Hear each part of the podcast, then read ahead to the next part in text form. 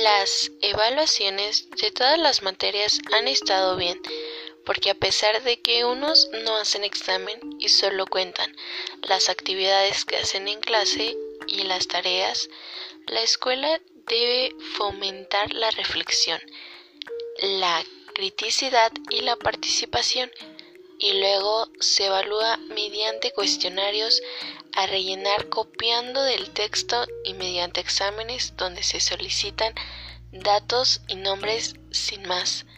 Se pone en evidencia que el verdadero norte pedagógico es no lo manifestado, sino el aprendizaje mecánicamente memorístico, la rutinaria y acrítica transcripción.